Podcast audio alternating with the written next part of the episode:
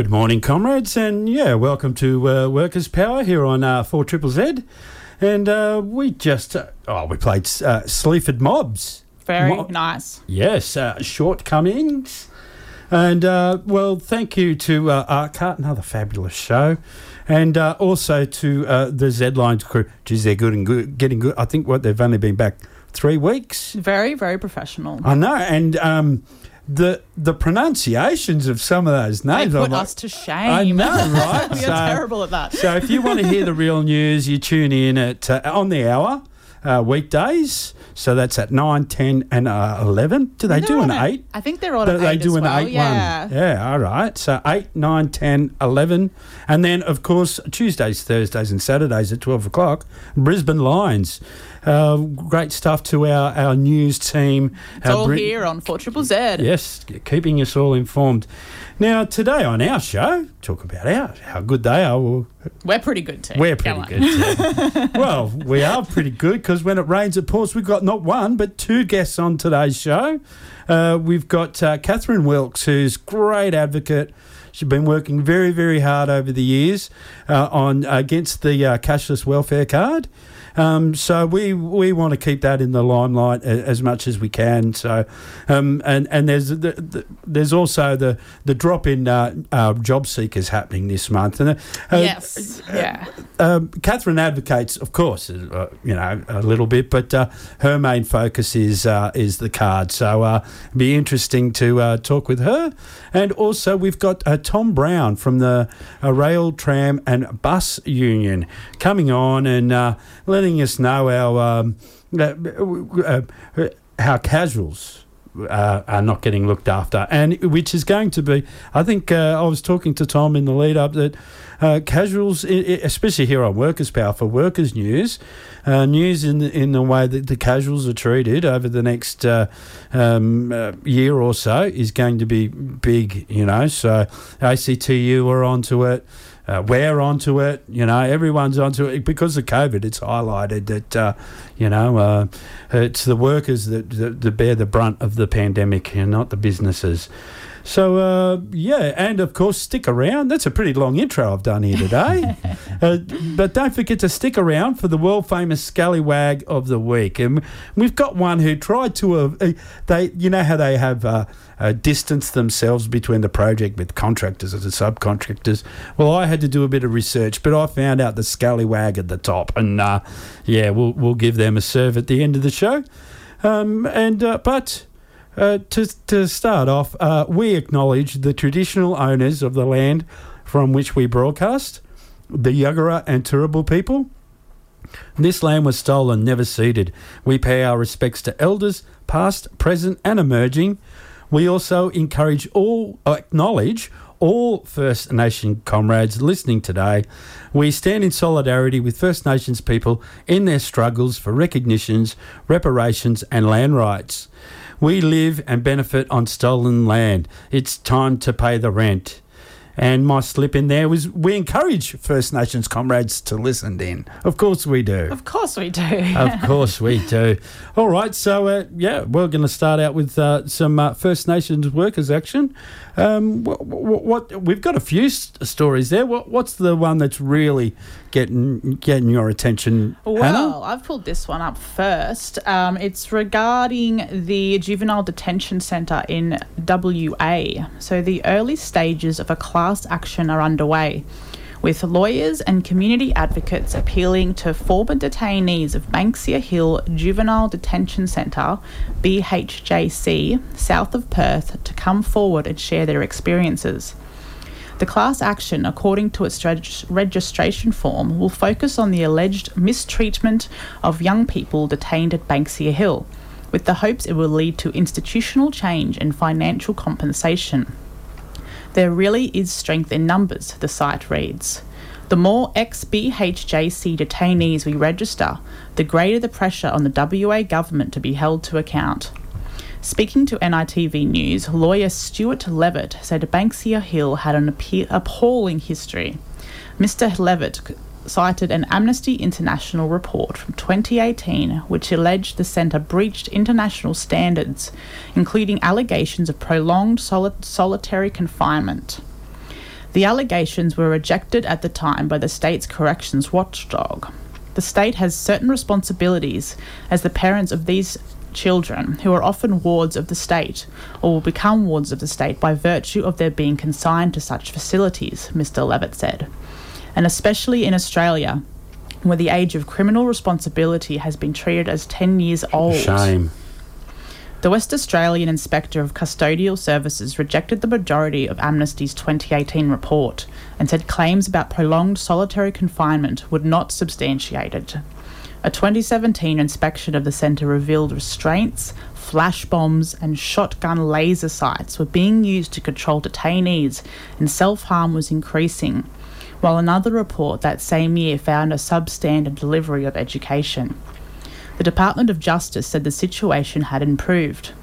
99.1% of young people in detention of compulsory school age in WA attended an education course in 2019 2020, a statement from the department reads. The centre provides full time education, recreation, psychological and psychiatric services, cultural support through the Aboriginal welfare officers and organised programs. Community advocate Marianne McKay, who is a Yurungilbilya, sorry, from the Whadjuk Noongar Nation, told NITV News this was not the reality for the young people she knew who had been inside. She said a class action was the best way to shed light on the allegations publicly. A lot of the kids will suffer and go through things without complaining because they feel like their voices aren't heard, she said. They just want to do their time and get out of there and get back to some kind of normality with their families outside those centres. You know, because they're treated like little criminals. The more young ones that speak up, the more we can more can be done in a class action because it shows the extent of what is actually going on. Yeah, so this story, I think it's good. There's finally something's Yeah, kind well, of yeah. happening. Well, uh, yeah, th- th- there's a couple of things to note. Collective action. I think they're right. There really is strength in numbers. So the more that are involved, uh, the better. And the other one, the the, the point, um, and this is probably the bigger issue um, in in around the system and and, and the way is this th- this part of the story. The state has certain responsibilities as the parent of these children who are often wards of the state. Yeah. So is that they're saying that the, the parents were wards of the state of the of the children? I think that's what that state, or is it the? I was a bit confused by that myself. I think they're like kind of saying that as wards of the state, then the government are their parents and they're failing. Oh right, I see. in yeah, that role- yeah, I've read that. I've read that wrong. I'm glad I, I checked for clarification. I, I might be wrong, but that's how did you read it, Jackson? Is that what you thought? Oh yeah, like the saying that the state is in the role of They're the their parent. in parents. this Yeah, they're- really, really doing a bad job then. Hmm. Yeah. I mean, they're putting them in solitary confinement, which is literally torture. Yeah. It's not. young, children as young as 10, like, oh, Hmm. Oh no, yeah, I was thinking about that, and and and I always think about our daughters who are about a very similar age. Could you? Well, we couldn't see them getting in, into trouble, but because they got a bit of privilege. But uh, we definitely there, there's nothing imaginable that my daughter could do that would warrant warrant that, that yeah. warrant this. no. Not at all. no. You know. No. Well, it's, it's what- something, yeah, it's this is really, really overdue. Well, the twins are twelve now, so Billy, young Billy's twelve, and, and there is nothing that, that you know like you could do, and we don't we don't use any any type of um, um, uh, discipline, you know, um, that that type of thing, you know. well, we know it's it. That's the thing. Like the whole the whole prison system. This whole system is so ridiculous, as that we know that punishment as a form of changing behaviour doesn't work. it's been really, really heavily studied. and and I, I would argue that it actually makes things worse. Oh yeah, definitely. really, well, really you know, does. people go to jail for a few years. They come back out. They have, you know, everything's changed, and a lot of the time they just end up going Yeah, back to jail. put- if you, you- start this young, you're screwed. Yeah, you put our kids. Yeah, you put our kids in, into the system for something that they just say they, you know, shoplift or you know did a couple of things wrong and they ended up in this system. They're only going to get worse. There's hmm. nothing's going to improve improve it. They'd be you know? very, very lucky to Yeah, pull themselves back out of That's it. That's right. That's where they're going to, to, to learn to commit more crimes and things like that. And most of these children come from homes where they've experienced great trauma, which Yeah. is another thing we don't take into account in this country. And a lot of these children, as we know, are Indigenous too. So Yeah. yeah, we're just completely failing. And So there's yeah, what what I was getting at, um, and and you've kind of touched it, and you let let let us segue, is there's there's not the support for families. You know, there's there's a little bit of support for for, for you, know for, for my family, but uh, not that much really. Eh? And if uh, if we were struggling a little bit, you know, we'd be um, the the system isn't there to help us. No, and families that do get involved with like child services and whatnot, they're more afraid of just, you know, having their children taken away. They're not really offered the support they need to to do better. That's right. If uh, uh, like I, I've got the attitude now, where if uh, all the way through when the kids kids were were especially young, and uh, was uh, if community services ever came, whatever shape or form, they're called different from state to state. If they ever knocked on my door, I'd say, "Come on in, grab a seat. Oh, I'm glad you're here to help me out." But a lot of people don't have that kind of. Wait, I don't even know if that attitude is right. I probably shouldn't be inviting community services into my yeah, home. I'd, I'd probably do the same thing, but a lot of people wouldn't feel confident enough to do that. Like if it right. me 10 years ago living in poverty with my daughter, I would not have been confident enough to Yeah, do that. I would have been crapping myself. yeah, I suppose. Yeah, privilege does come. You know. yeah, I think privilege is a really big it, part yeah. of that because we know that our cupboards have food in it, you Yeah, know, yeah. and that our yeah kids have clean clothes on and whatnot. But that's because we can afford to do that. And yeah, Is it all right if your kids are grubs? It's, yeah. I think all kids are grubs, but yeah, yeah. it's, uh, oh well. Um, yeah. So uh, we, uh, we've got some strong views on that, and we've expressed them quite well. I think. Uh, and I also some um the like I think we can also look at like the purpose that prisons actually serve, uh, which um, mainly is well like with the private prisons it's, the main purpose of them is to just give money to the rich people who own them because they pay the politicians and the politicians get more people in jail and then they get more money um, yeah, yeah, there's a, a, whole indi- yeah, yeah. There's a whole industry being created. Um, yeah, And then there are, uh, there's also the fact that um, it serves as propaganda for the state to say, hey, where if you don't if you don't uh, like place all your faith in us, then all the um, criminals will come and get you. Look at all, look at how full our prisons are, and how much we've protected you from these dangerous children. Yeah. yes. Yeah, no, that's rife, especially like I lived up in North, North Queensland for a while, and that kind of propaganda and misinformation is just, yeah, there's a lot of it. And also economically, there's the creation of like an underclass, sort of like people who with a criminal background who have a hard time finding jobs and therefore are more willing to work for in like dangerous and low-paid conditions, Mm. which is um, provides a easy workforce for like farmers and stuff. Yeah, a, a, a criminal record uh, can even just embarrass you to to not apply for certain jobs. You know, like like so say you've got a you know a minor well stealing. If you if you get done for shoplifting, that can it, it, and you're over eighteen, that can nearly ruin your life Hmm. because there's so many jobs. Like you'll never work in retail. mm. You just can't. You, you they won't hire you in retail because any type of stealing offence, you won't. They won't hire you in retail. Boom. Come on, you know. Not that retail is is a be all and end all, but uh, it is one of the big industries once you get get outside. And hospitality, big hospitality, would be the same. So, you, yeah, you, you you'd end up going to someone who's going to exploit you. Yeah, definitely. Well, exploit you a lot more. Yeah, A lot yeah, worse. a lot worse. Good, good correction there. I like Uh, that. so I Um, think we can sum up by saying the system sucks. Revolution now. Yes. And I think the fourth and one of the biggest ones, though I don't know if this is a thing in Australia, it's definitely a thing in the US. It also just creates like a labor force within the prisons. Yeah, they don't do it so much here, but uh, yeah, the old thing was they used to make license pla- uh, the rego plates over in America. Yeah. yeah, Mm. Yeah, they do do that uh, over there. I- I'm I'm uh, I'm unsure if if that actually happens here, uh, but uh, there are jobs that you do, like even uh, with the internal processes, say doing the cleaning, the washing the clothes, the cooking, and all that type of stuff. Yeah, so. All right. Uh, well, we got another story. I think we've got time for one more First Nation story. Uh, yeah, I've got one here from Gamilaroi Next Generation. Uh, this is this story is uh, by Pip Hip Hinman from Green Left Weekly. So, a rally called by Gamilaroi Next Generation and supported by Workers for Climate Action was organised on February 5th outside the Hunter Gas Pipeline Company's offices in the CBD in Sydney.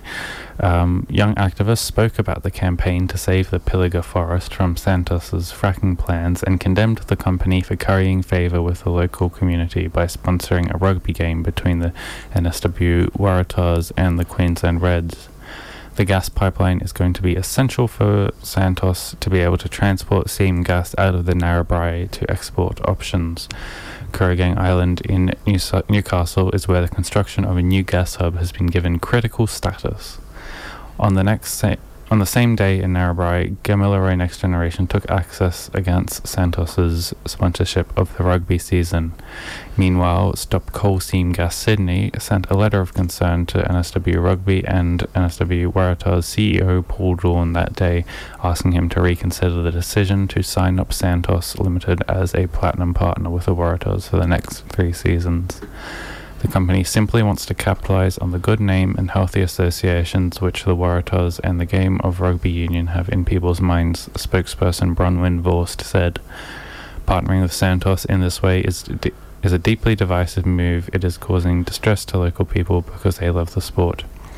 It reminds us of the duplicitous campaigns by cigarette companies in the 1970s and 1980s to associate their product with healthy sporting activities, a practice that was banned in 1992. There are partnerships which would better serve both rugby and NSW and the young players within the code, Vor said, including companies which aim to preserve nature and offer a future for the young players free from the effects of pollution and climate change. Oh, what sneaky buggers at Santos, What are hey? they- Trying to ingratiate themselves with the public. Uh, what are they sport washing themselves? Yeah. I'm, I'm glad think you I- like that. No, eh? that's good, that's good. sport washing themselves. Pretty yeah. much. Yeah. well, yeah, Like, they'll oh, do it. Australians, they love sport. Yeah. Let's sport wash. Yeah. right, I've got one here that I'm just going to add in. Uh, it's more of an event, and um, so the land defenders are needed at Yaki Kandu, which is at uh, 28 uh, Samara Crescent um, Veteran, or so-called Gympie Pyramids, which is a two-hour drive from Brisbane or three-hour train ride from Roma Street, which is tomorrow. So be there before 10 a.m. Wednesday tomorrow. And why? I like the way they've done this to protect uh, a sacred sacred Kabi site, including boro rings, standing stones, and grinding stones. So yeah, uh, this has been posted by.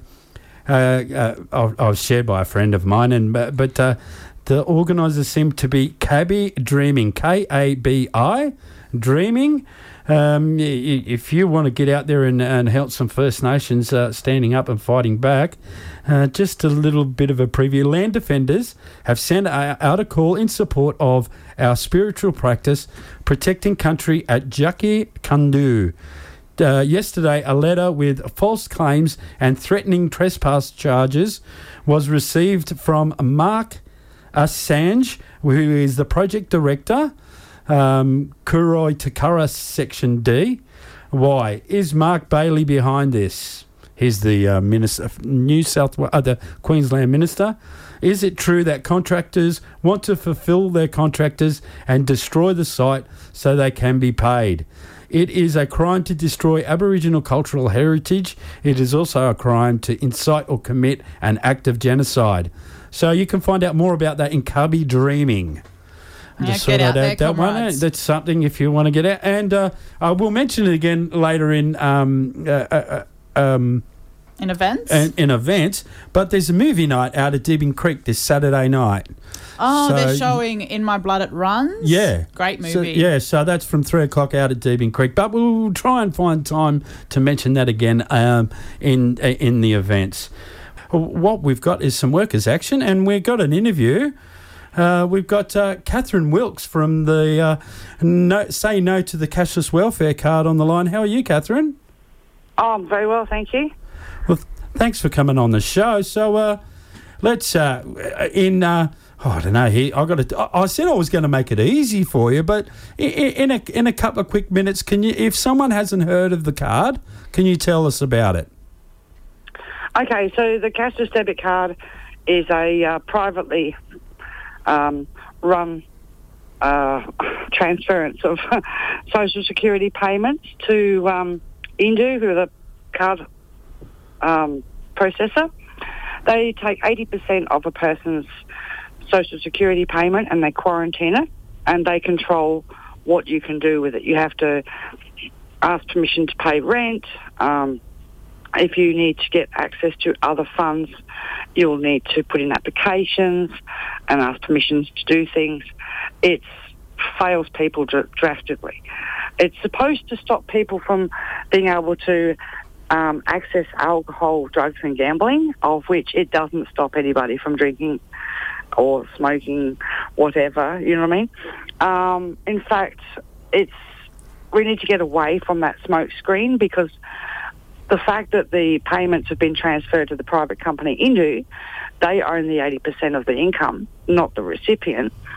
Um, along the way, the people lose their rights. So your consumer rights have been removed, your protections under the Social Security Act have been removed, and um, of course, your privacy is invaded, your autonomy is gone, um, and it breaches international human rights as well as domestic human rights.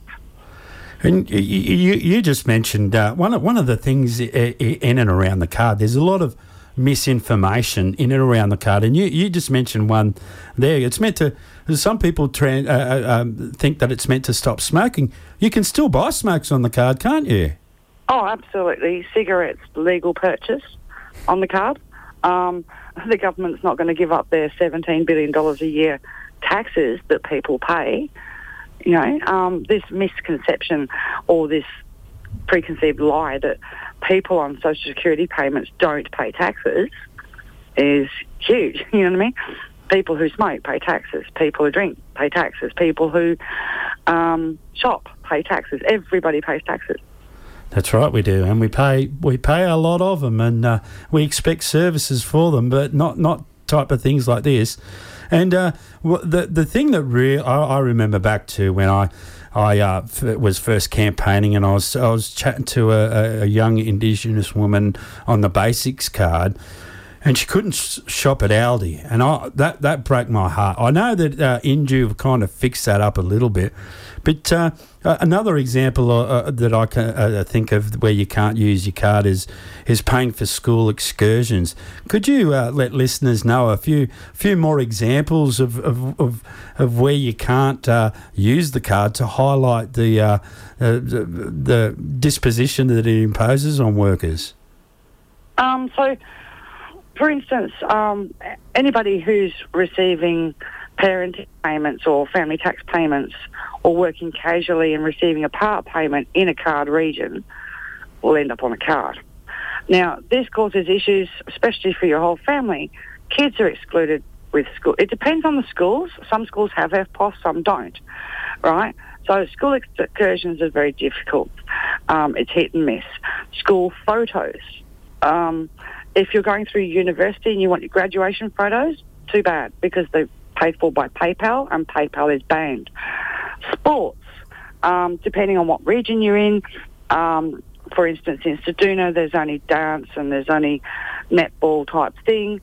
They can't pay for their sports because it's done through their local sporting club, which is a banned merchant. They can't even buy a bottle of water. You know what I mean? Which is quite common. So you've got your kids excluded from sports, and then you've got your community social events, which in regional areas are cash. They're cash entry. Um, all of the entertainment for kids is all cash, basically. Do you know what I mean?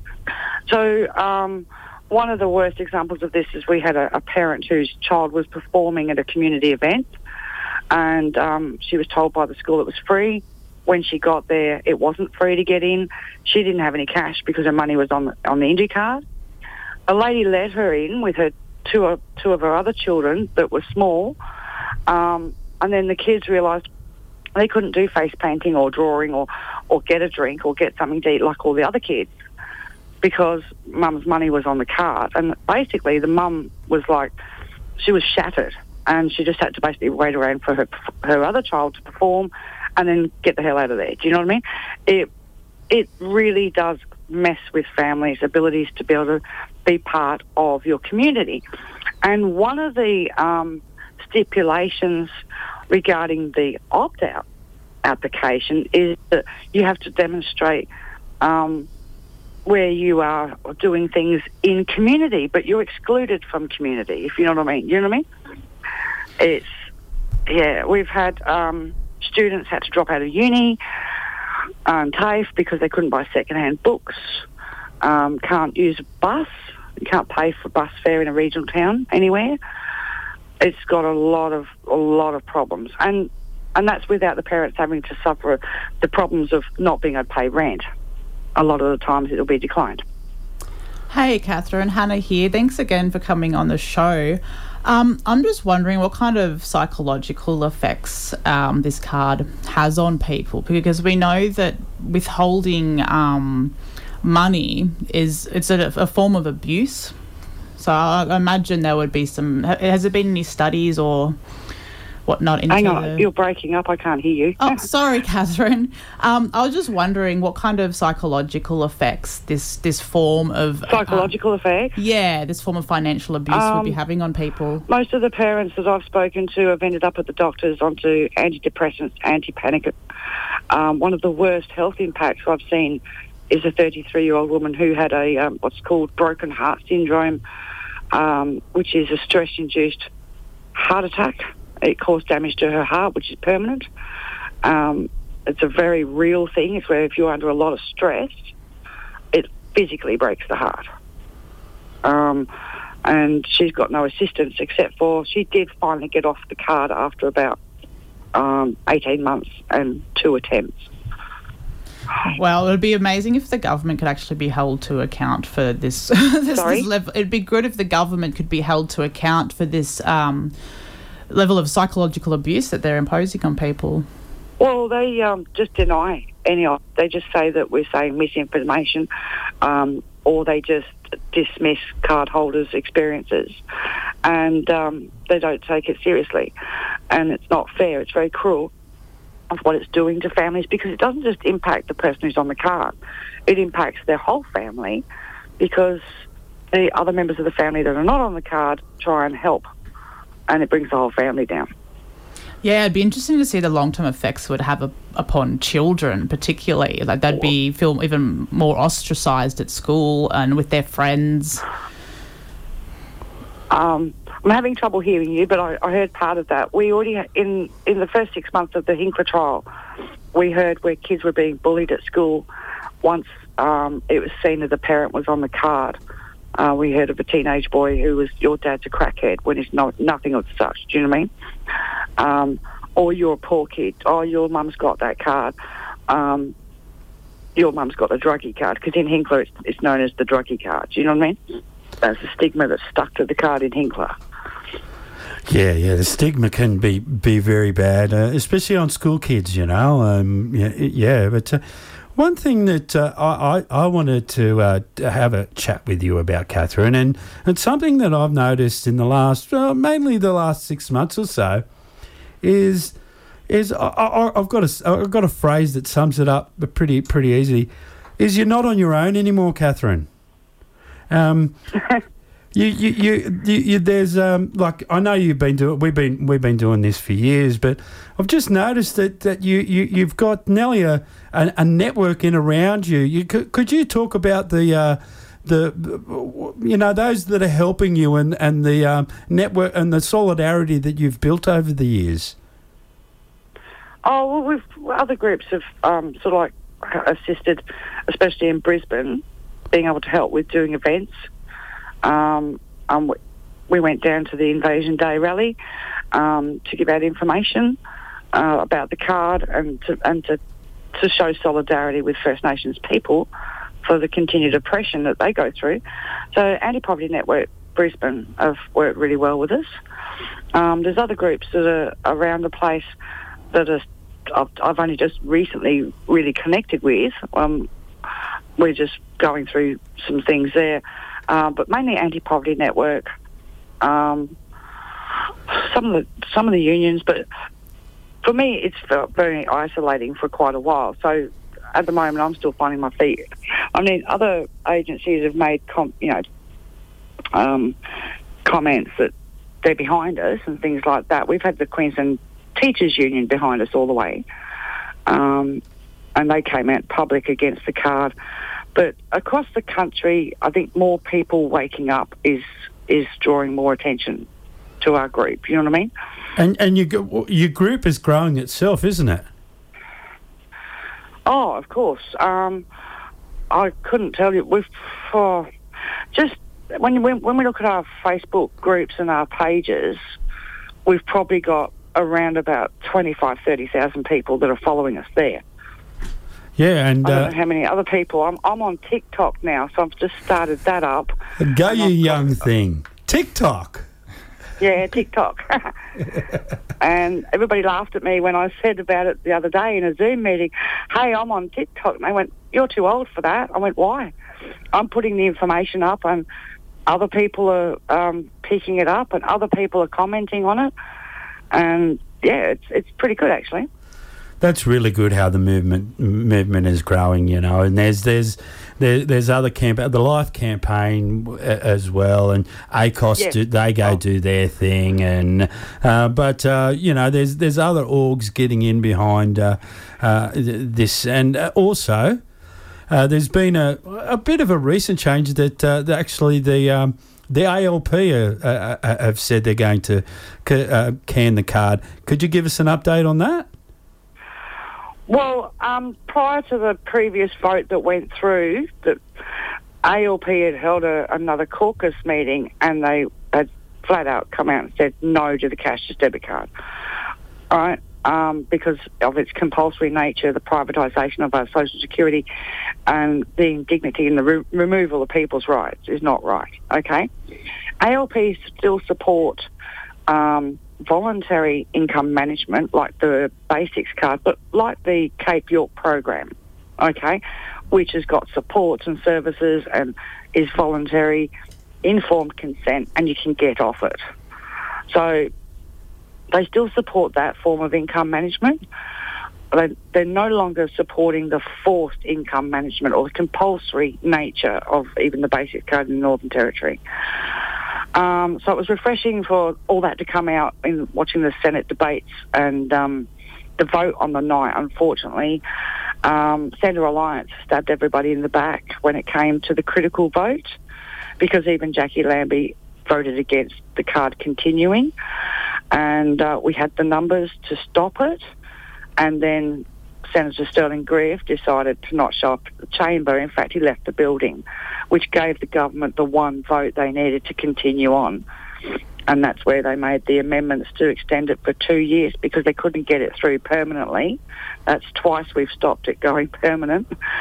Um, Yeah, that was Yeah. quite shameful um, by uh, Rex Patrick, not even showing up and, uh, uh, yeah, sneaking out the back door and, and, and an important vote for workers, you know. So, Well, they, they, they promised people for two years that if there was no evaluation on the table, right, they wouldn't vote for it. And the evaluation, which is the Adelaide University evaluation, is not being released by the government. Yet, in the previous legislation that, that another another South Australian independent let go through, Tim Storer, part of his amendment was that the independent ad- evaluation had to be tabled.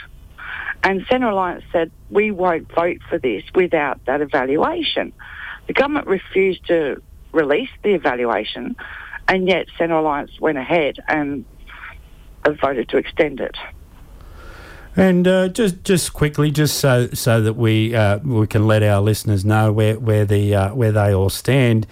Well, of course, the Liberal Party support this, and the, Yes. and, yeah, the, we've we've mentioned Labor Party, we've mentioned Centre Alliance. Now, uh, One Nation. One Nation, they support it as well, don't they? Absolutely. They support it wholeheartedly. And Pauline Hanson had the gall to stand up in the Senate and say that anybody on Social Security, I, I refuse to use the word welfare, it's degrading, okay, has, has lost their rights anyway the minute they end up on Social Security. Um, I disagree with that. There's rights and protections put in place for Social Security recipients.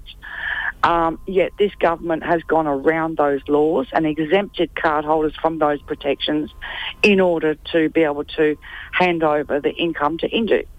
Oh, for Um, shame. And if, every Australian is a, has the right to those protections and legal protections under law. And it's a it's a bit hypocritical of One Nation when when you think that they they campaign against a cashless society. That's one of their that's one of their tin tinfoil things that oh you take it if you take away people's cash you take away their rights.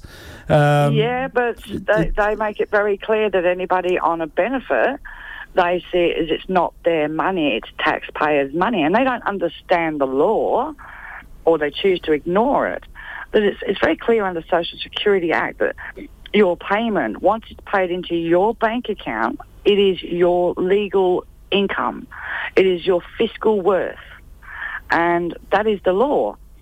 But um, with cardholders, unfortunately, they've seen 80% of that legal income diverted to Indue, who now own that income instead of the recipient.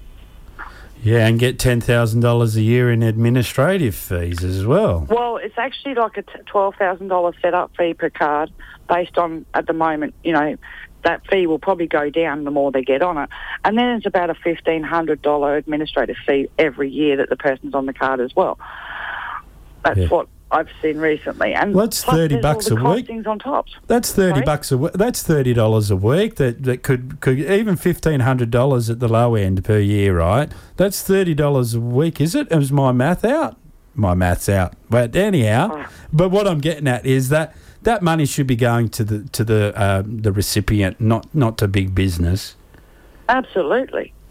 Hmm. Absolutely. We we could fund so much more. We have a housing crisis and Indue is a barrier to getting housing. A lot of owners now have tweaked onto the fact that the late payments of rent causes them late payments of mortgages.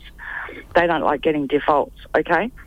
So a lot of owners now are saying no Indue card. So that's a barrier to getting housing.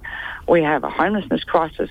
We have um, in March we are really going to see the impact of the COVID job losses, the job keeper shutdown, and people in real poverty.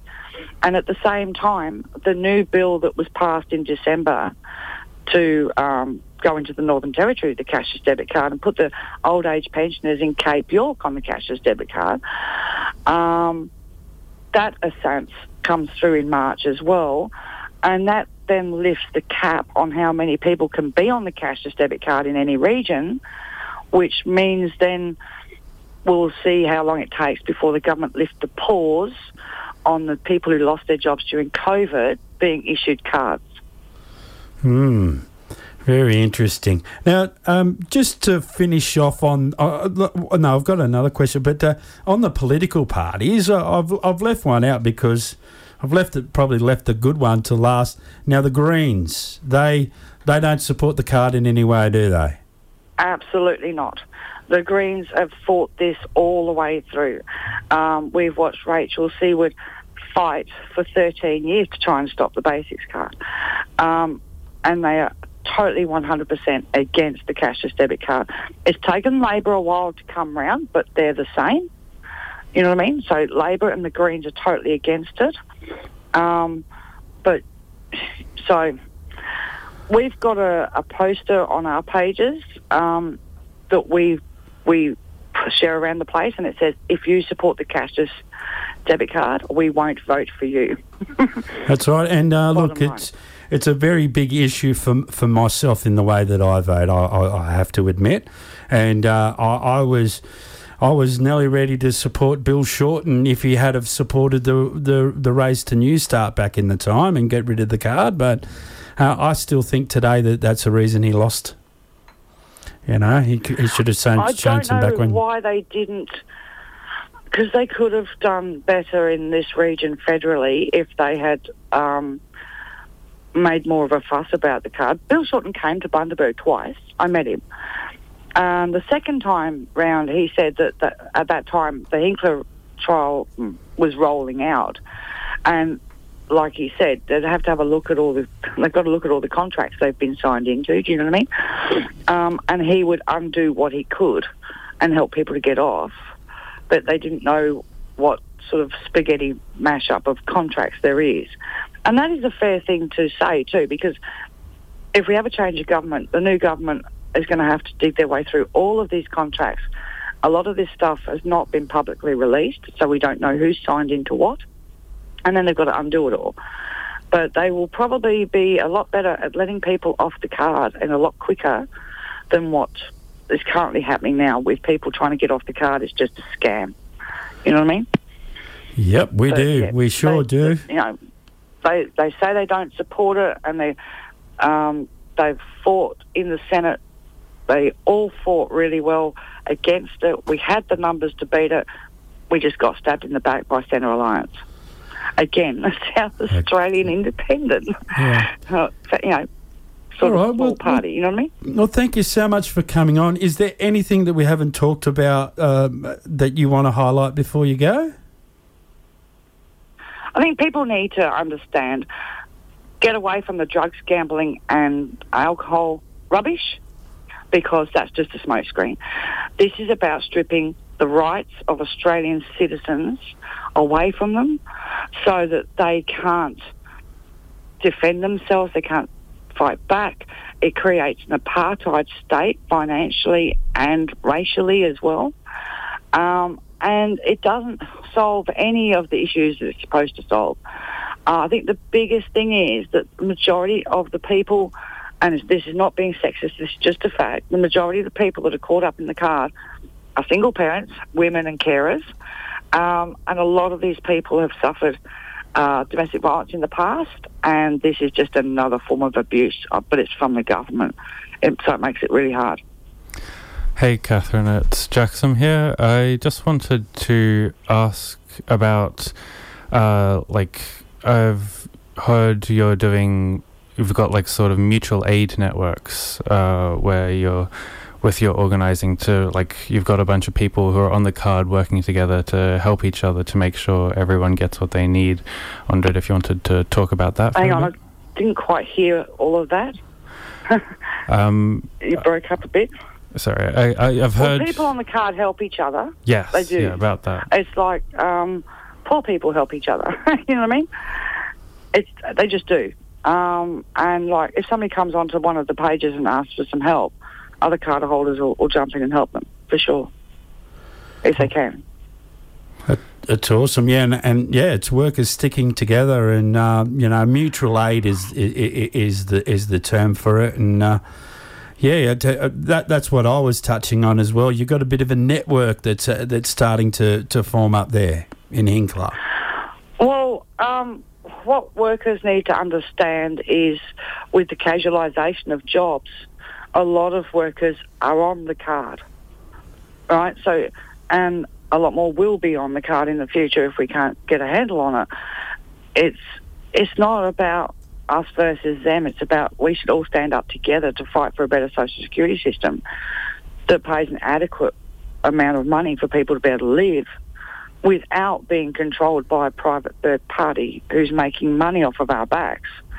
So we've got Indue, the cash debit card, we've got Parents Next, we've got the Job Active system, all making billions of dollars off of people's backs. And and workers need to understand that they're impacted too. That's right. This is It a keeps their wages down. Definitely a workers' issue. This one, definitely, and we'll we'll we'll uh, we'll get you on uh, again soon to keep it. Thanks for coming on and updating us. We'll Uh, just a well, like, second. uh, Uh, if we've got like a listener who's on the card who wants to help or be helped, uh, where can they go? Hang on, if people need help, Yeah, With- if, uh, they're on the card. Basics Rights Queensland is a good start. Um, they're helping people that are on the card to be able to do their opt outs. And, and just ba- but if you have problems with missing money and stuff like that, contact the Australian Financial Complaints Authority, your ombudsman. Go and see community legal services um, and stuff like that. Right on. Yeah, and, and of course your your um, Facebook page uh, where they that, that's. Uh, uh, can you give it a plug for us? uh, No Cashless Debit Card Australia. You'll find that at uh, at No to Welfare Card, which is you. We're on Twitter as well, but I've been a bit quiet there, uh, and I'm on TikTok as well. It's uh, Cass says no to the CDC. So um, yeah, so just look up No Cashless Debit Card Australia, and you'll find you'll find all of our groups and our national group. Right on. Thank you so much for coming on, Kathryn, and uh, we'll talk to you again soon. No worries. All right, thank you. Thank you. Bye. Bye. Yeah, that was a pretty good interview with Kathryn. She's. Uh, uh, She's a solid comrade. Sorry about the technical difficulties, but uh, Kathryn worked her way through it, and uh, yes, a great comrade. And uh, so uh, now we're going to we, we've got a uh, an interview coming up, but I thought I thought what we'd do is we'd sneak in, agitate, educate, organise, because. Uh, Fergal, uh, Fer- I, I- I just called you Fergal Jackson. How embarrassing for Fergal. No. How embarrassing for you. All right. Uh, Jackson and I. so sh- sh- got to throw shade on someone, don't you? Yeah. All right. So, uh, yeah, Jackson and I, after the show last week, we went up to a bit of a rally. And uh, the, uh, the, the rally was called A Fair Go for Casuals. And it was up at King George Square.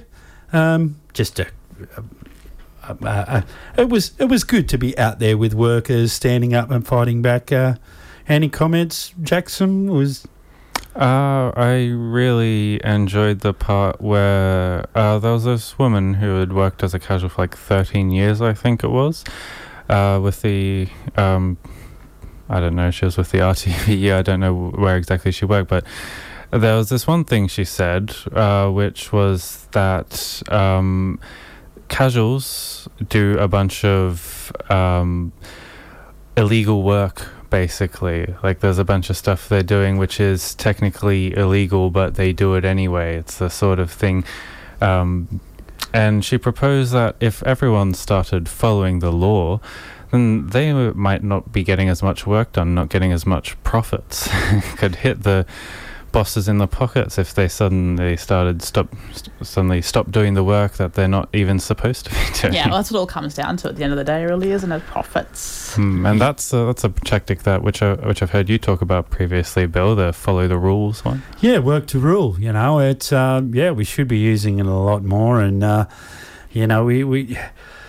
We go the extra mile for a for for a decent boss, and when when we're working and that. But how many people go the extra mile for a crappy boss? It's just extraordinary, you know. Like Not many, I don't think. um, in retail, it's it's terrible, and uh, some of the uh, in, um, incentives and motivations that, that they use on people, and the one that uh, w- with the bus driver. So uh, that that woman was a council bus worker. She works for Brisbane City Council. And it's to do with uh, classifications. She's supposed to be getting paid a higher classification for what she does, and and um, yeah, not supposed to do it and things like that. And and that that happens in, in all industries, you know. So uh, um, yeah, we should be working to rule. You should be getting paid for what you do, you know. And uh, it's uh, one of those things where the the really the only one one way to fix it, collective action, because if if you don't do it, they'll get someone else to do it, and if everyone's not in it collectively. They'll, they'll find a bootlicker to, to, to help them out, and uh, all of a sudden, just for exercising your rights, you're earning less money. So, it's a tough world. It's a it's a, it's a fine balance uh, in between activism and and and, and sticking your head on a chop, chopping uh, chopping block. Unfortunately, it's the world we live in, and uh, you know us unionists have, have to, and uh, we we have to learn tactics in and around that, you know, and and sometimes the worker comes and says, especially casual worker, we've got to be open and honest with them and say, hey, you know, like you exercise your rights. They might the shifts might start drying up. You know, I, I Mm. hate saying it. I hate it. I, I really it, it, it sucks. Um, but at the end of the day, I'm we're there to support workers and, and, and give them the lowdown, and so they're not not making decisions blindly. Um, but yeah, yeah, it was good to be out there. There was a there was a bit of a bit of a crowd, mainly mainly RTB union uh, union members, but there was also TWU were out there, and uh, there was another union I spotted. I wanted to, I think it was CPSU had a flag there too. So, and I was going, damn, I should have. I should have a RAFU flag with me. That must know? have hurt, Bill. But the, the, the thing that I want to get is, as uh, uh, for us as well is a four triple Z flag. Oh, I'll have, that'd be I'll have to. I've been working on that with our current station manager, but there's costings and and all and all things like that, and and, and also you've got uh, other uh, things. You, you know where. You, you got a four triple Z flag flying around. It's uh, some people might go, oh, what are you doing? You know. So, but uh, anyhow, we we'll, we'll, keep that. I think for May Day, that's a. I think there should be a four triple Z flag flying around on May Day. What do you reckon, comrades? Definitely, that's a great idea. Mm. Yeah, Let's I've- get the flag. Where's our flag? Yeah, get a flag. get a four triple Z flag. All right, so this uh, story I thought is pretty important to read out today. Um, some activists have blockaded a weapons manufacturer. Uh, this story is by Kerry Smith with the Green Left Weekly. So, activists from Quaker and Catholic community groups took action outside a weapons manufacturer NIOA's, NIOA's gates in Pinkenba, Queensland on February 10th. NIOA has partnered with Rheinmetall Waffe Munition to become a leading supplier of weapons and munition to the Australian Defence Force. The joint venture is set to produce and export ammunition for the USF 35 Joint Strike Fighter program. We have asked NIOA to rule out exporting munitions to Indonesia, spokesperson Margaret Pastorius said. The groups are highlighting the links between weapons manufacturers and human rights violations in West Papua, southern Philippines, and possibly Myanmar, Burma. The weapons business is setting up to export munitions to countries that commit human rights abu- abuses, Pastorius said. Pastorius said that Rune Metal NIOA will be pressuring the Australian government for export licenses that allow the sale of munitions to Indonesia. Both Rheinmetall and NIOA are sponsors of the Land Forces exhibition in June at the Brisbane Convention Centre. This expo is about pushing more weapons into the Indo Pacific. She said Rheinmetall is already selling munitions and armoured vehicles to Indonesia. Right, I, I think we've got Tom on the line. You're there, aren't you, Tom? I'm still here, mate. Yep. We got you. Sorry about that. Uh, they, they, That's they, okay. that's the things kind of happen. So you're introducing yourself. You're Tom Brown, of the RTBU Assistant Secretary. That's me, looking after the bus drivers. Yep. That's the way. And now, now Jackson and I, we were at a rally on uh, last Tuesday. We love a little bit of solidarity. Uh, could you uh, let the listeners know what uh, what that's all about? What what are Brisbane City Council doing to upset casual bus drivers? Yeah, awesome. Yeah, thanks for coming to that too, and uh, a little bit of the backstory to it. There, well, well, the Lord Mayor announced uh, that a, a COVID bonus would be paid to all of his uh, permanent staff as a as a of course as a reward for their unstinting uh, commitment to their council through the uh, pandemic, through the worst of the pandemic. However, uh, casual uh, as far as my interest goes, the casual bus drivers, over 550 of them were uh, were omitted from this bonus, so they were left out. And uh, the irony is, of course, that uh, during the the pandemic, these these 550 casual bus drivers are the ones that picked up all the extra services, that picked up and did the work for all the people that couldn't come to work because they were at risk. So, so these guys went above and beyond, way above and beyond their normal uh, their normal duties, and, uh, and you know they got left out simply because they were casual. So we uh, we decided we got a petition together and over 400 uh, casual uh, operators signed that petition asking for the casuals to be included uh, in, in the, the COVID bonus. Uh, it went to council, it was rejected by council. Hence, we were there having a protest meeting outside City Hall because we were not happy with the rejection, not happy with the way that the uh, petition was treated. It didn't go to the, the normal committee that would would look at a petition, the admin committee. It actually was looked at by members of civic cabinet, 100% made up of LNP uh, councillors, and, and then rejected. The reason it was rejected, the reason given to us, as a matter of fact, was that uh, every year uh, council gives its uh, permanent workers a, a bonus day.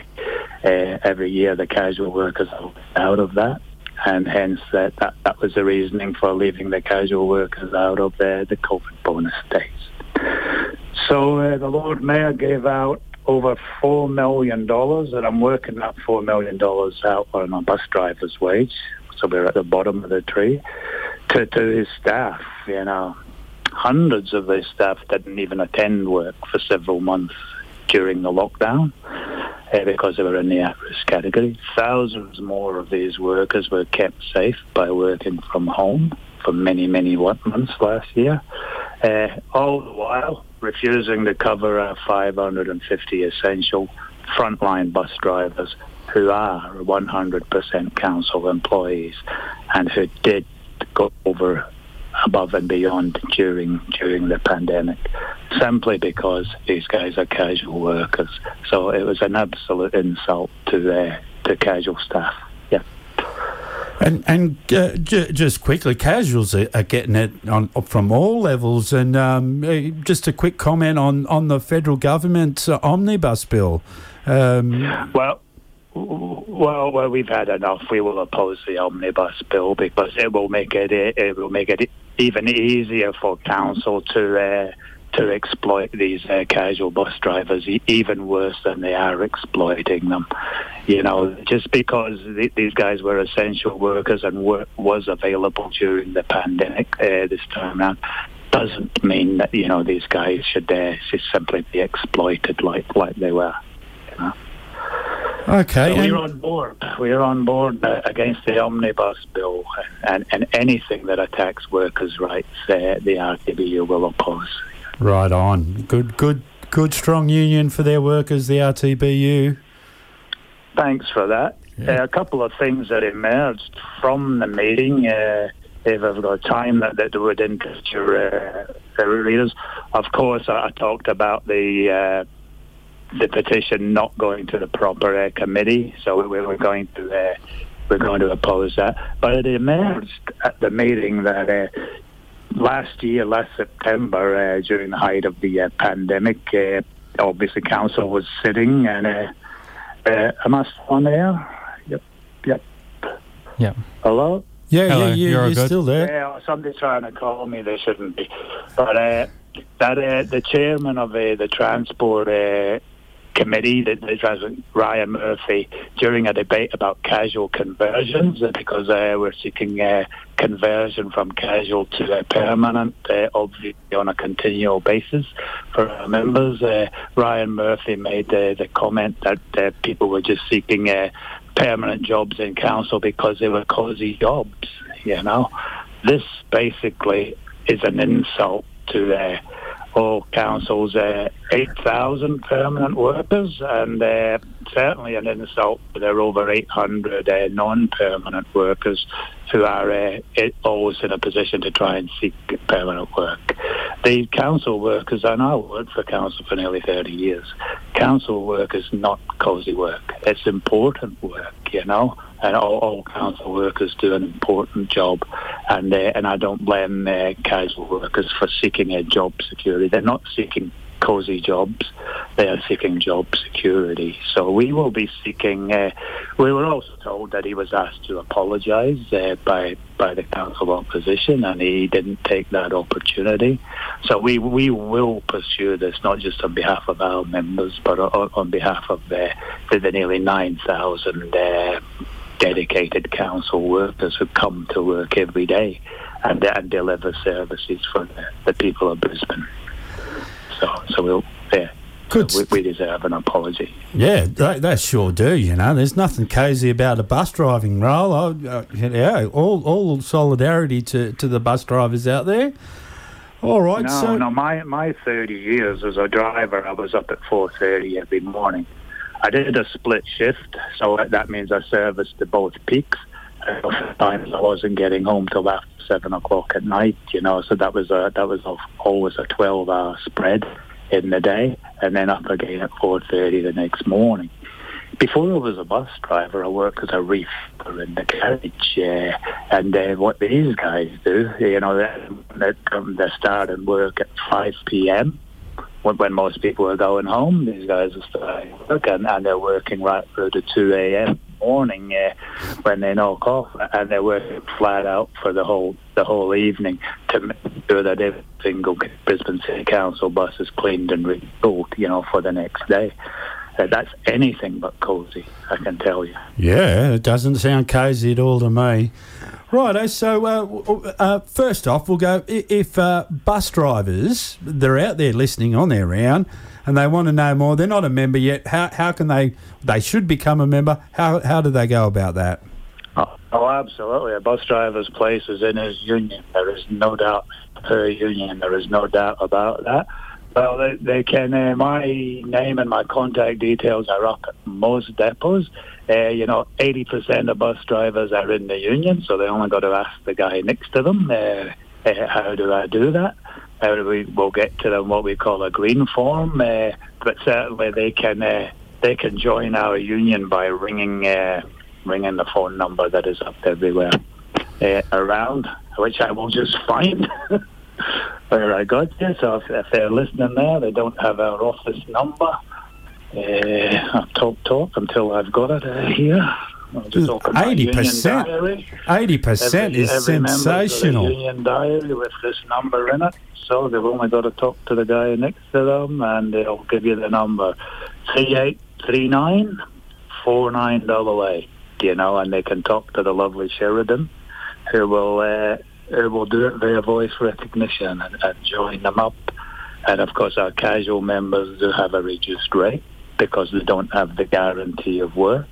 So uh, we can uh, we can accommodate the casuals. That's good that your union does that for casuals. That's really, Yeah. really, really good. Now, uh, and lastly, for for all those who, who want to uh, know more or, or the, the the chance to uh, show solidarity like we did last week, how can can workers for other industries find out more and keep up to date? No. I think t- we've lost Tom there. Well, I can do that. You can go and check out their Facebook page.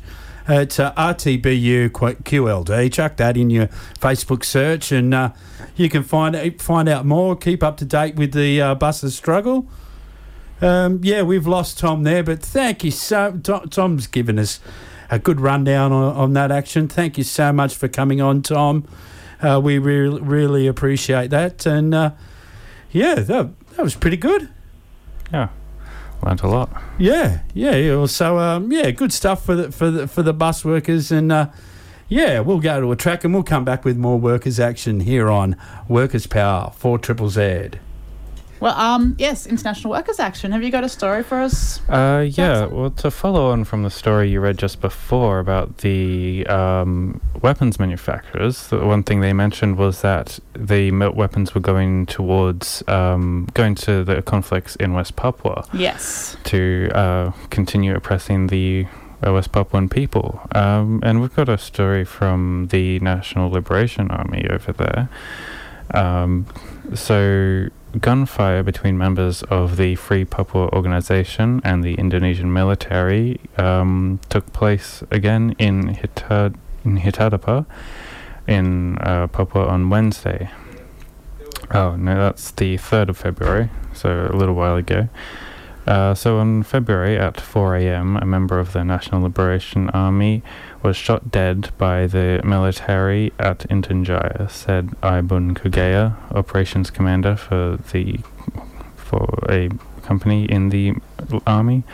Um, uh, the National the West Papua National Liberation Army claimed shooting MAF aircraft at Intinjaya.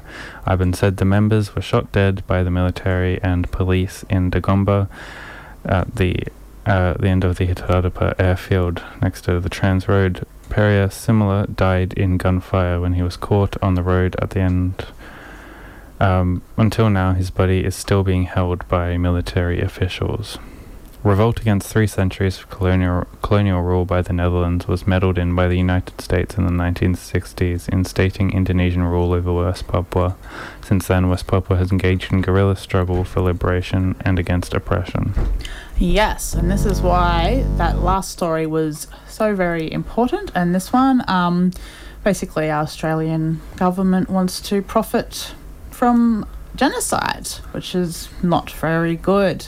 Um, I'm pretty sure, like in the states, their number one uh, source of like national revenue is um, like arms and munitions and whatnot, isn't it? That wouldn't be surprising at all. I'm pretty sure it is. Uh, yeah, but anyway, They, um, they do have like the they like I'm pretty sure their military budget is like 25% of the entire world's yeah, it's just this military budget. phenomenal amount of money they make from murdering people in other countries, which is pretty crappy. So let's not do that, Yeah. Australia. And here we have another example of the a conflict going on in West Papua.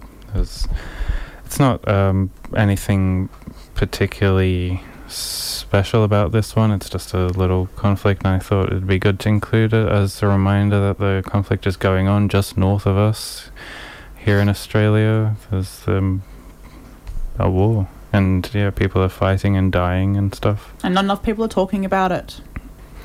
Um, and also for International Workers Action, we've got an update from the uh, rallies going on in India against Modi's Farm Bill. And we got this story from Green Left, and it's by Gauri Gandabir. So, in a world where the rising tide of neoliberal policies is causing chaos for everyday people, Indian farmers who have been protesting for the past two months have made a stand against Prime Minister Narendra Modi's agenda to privatize and corporatize the agricultural sector. The All India Kisan Sangharsh Co- Coordination Committee, a pan Indian umbrella organization comprising 250 farmers' organizations, held a nationwide tractor rally on January 26th against the BJP government's draconian farm bills. This day was also Republic Day, the anniversary of India's adoption of its constitution, which the current BJP government chose to overlook as it rammed the bills through Parliament in September.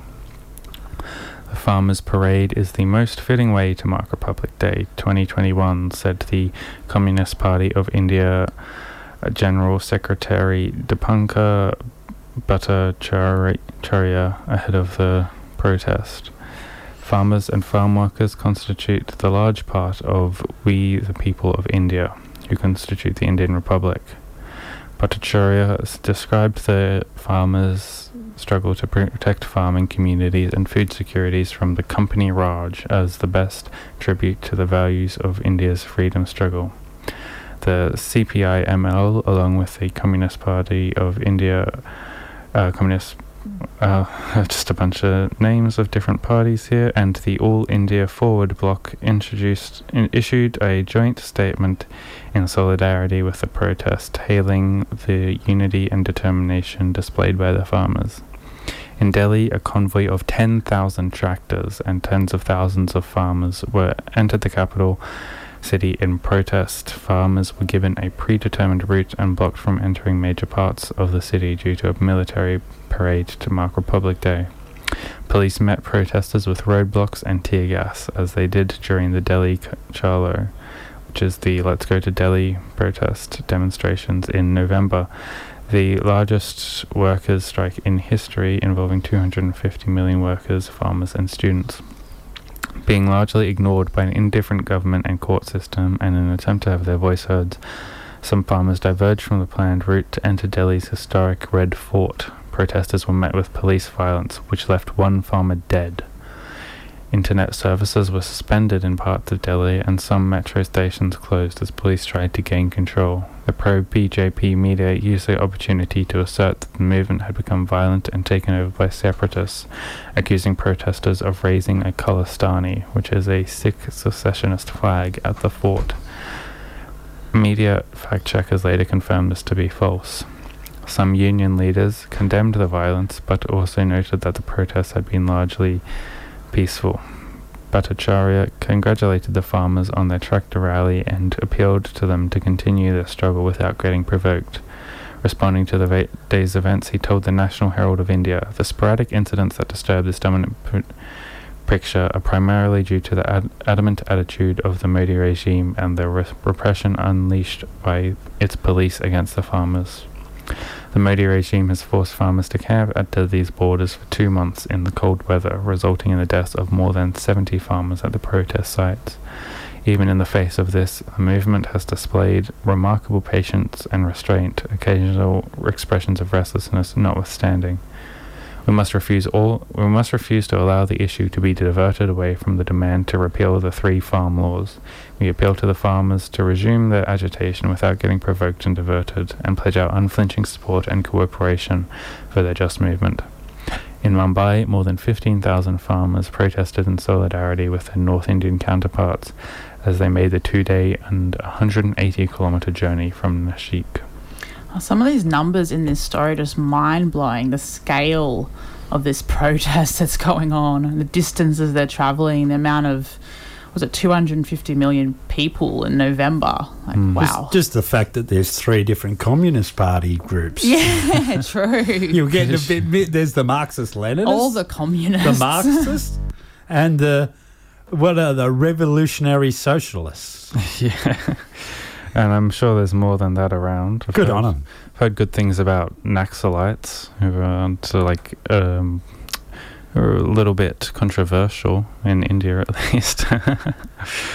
Yeah, well, uh, yeah, well, it, we'll, we'll keep an eye on it. We'll try and keep our comrades up to date uh, uh, with that, and uh, we, we, we're, it's getting close to where we might uh, we might have to invite Nav Depp in uh, and again. And get, he gave us such a great sum up, you know, like you We should know, definitely do that. and yeah, and uh, uh, I, I like the one where they the, the, that they um they stopped the workers so that the workers just dug trenches and uh, yeah, so having someone. Uh, Who's uh, in contact with the workers and, and close to, to, to the struggle always uh, uh, tells a good story. So, um, thanks for that. Anyhow, thanks for that story and keeping everyone up to date, Jackson. Right on. I, I just wanted to mention uh, one of the stories that one of you comrades had found from the. It was in the Green Left Weekly. Um, we're not going to read it out. We're just going to talk about it.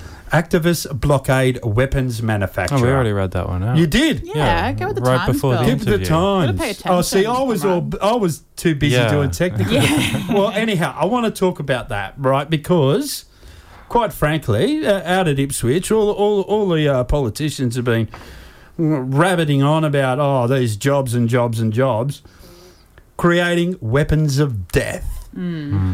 Right, so um, yeah, yeah, and uh, it, which is a you know there's activists out there in this Rheinmetall and it's just sick to the back teeth of all the local politicians who and an are and you know just creating these uh, weapons uh, you know of, death. Yes, and uh, uh, of course it, it gives me the opportunity to use my favourite quote: "A bayonet is a worker is a weapon with a worker at both ends."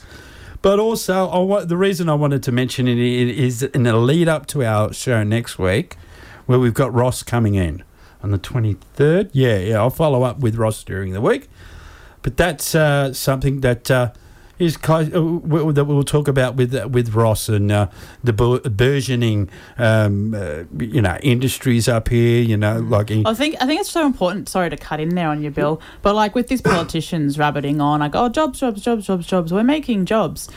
Like there's so much work to be done in our society as just where like the government and whatnot want to funnel their investments. Like we need more public housing, we need more infrastructure, we need you know to upgrade public transport and whatnot.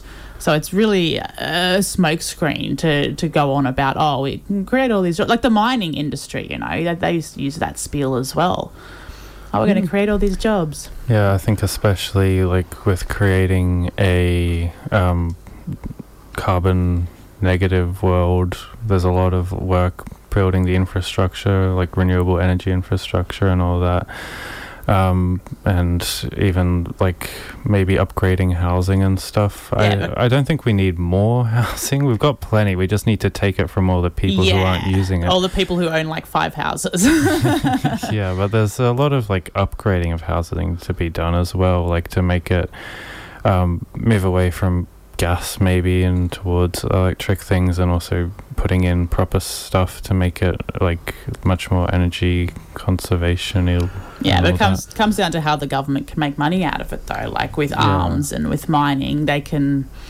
You know, they're, they're their vested interests. Yeah, well, the, yeah, and it's instant gratification for these politicians. They sign, they go to a meeting on a day, they sign a couple of documents, and they've created a couple of hundred jobs in their eyes. You know, like um, m- mind you, they're, they're creating creating weapons that kill thousands of workers all around the world. You know, like Our um, neighbours. and uh, so, uh, as part of that uh, story, there there was a link to the um, uh, the land forces. Bloody, oh God, this looks terrible. The Australian Indo Asia Pacific International Land Defence Exposition. Oh my God, we we've got to organise a rally against that. Yes, please. We'll be there. right, first to third of June. We'll we'll talk with uh, Ross next week, and we'll we'll talk with other organisations. But surely there's going to be um, something that at the Brisbane Convention Centre. That's a uh, that's a bit in socialist li- uh, alternative. They like organising things around there, so hopefully they, you know, hopefully everyone is out there. Really, all all uh, workers groups, all all groups who who struggle for our class, um, should be out at this. Righto. Oh well, there, there you go. I'm a bit slow, a bit on the uptake, but I think I got my We got point across. there. We got there. Righto. Well, all we've got left now is our um, scallywag of the week. Do we want to mention? Do we have any events we want to talk about before Well, we go to Scallywag? well, just just to uh, uh, uh, reiterate the um, Saturday Deebing Creek from about I think the speeches start at three thirty. Um, uh, the video, the the movie will probably start when it gets dark. So um, uh, head out there, say hello, show some solidarity. One forty four Grampian Drive, Deebing Heights. Um, get out there, say four triple Z to send us out there. You know. Uh, um, but uh, yeah, yeah. Or you can get look if you, if you're a bit apprehensive of going out there on your own, get in touch with us on Workers Power Four Triple Z on our Facebook page. I'll meet you out the front. No worries about that. Um, uh, yeah, and uh, uh, well, even get in contact. Oh, I might. I might be good from a, for a lift from Springfield Station, but uh, you know that's filling fast, comrades. So, but uh, you know, like uh, there's plenty of groups going out there. Um, uh, message yours and, and, and say, hey, let's uh, let's do a carload out there and uh, yeah, get a part, be a part of it, and uh, work out how you can show solidarity with First Nations workers out of Deebing Creek. awesome. Uh, you also mentioned at the start of the show that uh, tomorrow um, at like 10 a.m. I think it was. There is um, people and a three-hour train ride from Brisbane. There are people projecting. Yeah, that's up something. north near Gympie. Uh, let me see. Yeah, yeah. So land defenders needed at Djaki Kundu. So uh, the people to get in contact with that is uh, the Facebook page that was shared from my friend is Kabi Dreaming. K A B I Dreaming. So put that in your uh, Facebook search, and and it'll come up uh, there. The the Gympie Pyramid. They're trying to protect. Yeah, good, good reminder. Thank you, Jackson. All right, well, let's do the scallywag of the week. Yeah, we got a good one. I spotted it early on in the week. Uh, the electrical trade unions has seized on the circumstances surrounding the brutal sacking of 230 workers on a Queensland solar farm by text message at 6 a.m. Monday morning. Shame. The ETU says it's an example of the ugly and brutal side of the coalition's industrial relations agenda. The 230 full time casuals Full-time casual workers. Sorry, I just wanted to emphasise the word casuals. Come on. Full time casuals. Full-time casual workers, many of whom were working 60 Oh. plus hours a week on the Gangarri project near Wandoan, were given no notice, according to the union. We have an appalling situation where hard-working Queenslanders, electricians and mechanical fitters have been sacked due to a contractual disagreement between two companies, Davis Contracting and Sterling and Wilson. The workers were given no other no notice other than a text message at 6 a.m. and their families face an uncertain future. It's brutal and disgusting, ETU State Secretary Peter Ong says. He adds that this example is the latest in a long line of mistreatment of casual and labour hire workers, demonstrating how broken the industrial relations system has become. The ETU will campaign for more rights for casual workers, not less, as proposed by the LNP's so called omnibus bill. Big business like Sterling and Wilson have exploited the loopholes in the Fair Work legislation where they can let workers go at a whim. They don't care how the workers are treated, it's all about getting the biggest bang for their buck, Peter Ong says.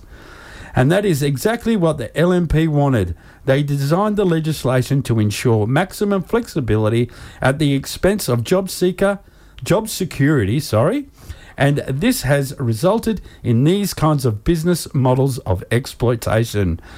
The renewables industry should be providing secure jobs to Australian workers employed by local contractors who pay their bills.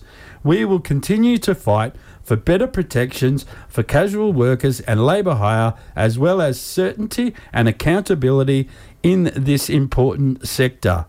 Now, I did a bit of research.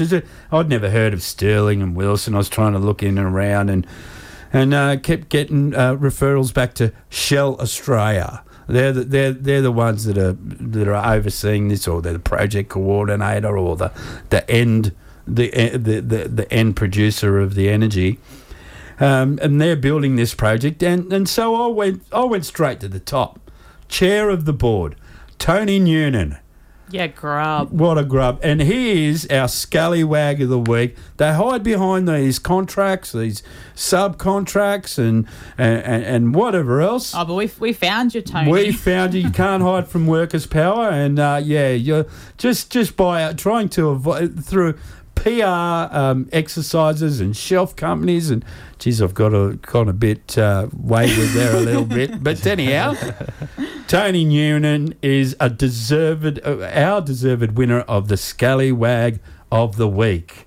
Uh, what, what grubby behaviour. I think this is going to be a real um, theme for us this year as um, casual work and Hmm. how casual workers are continuing to be screwed over, Yeah, especially with the omnibus, omnibus bill, we'll be seeing a lot more of that. especially. Well, we will keep we- you updated. We've gone over time. Oh. We've gone way over time, so. Uh, Bye. Uh, uh, we're going to play half a song and then y- it'll be Brisbane Lions. So yeah, c- c- come back next week. Um, we'll we'll see you next Tuesday here on Workers Power for Triple Z.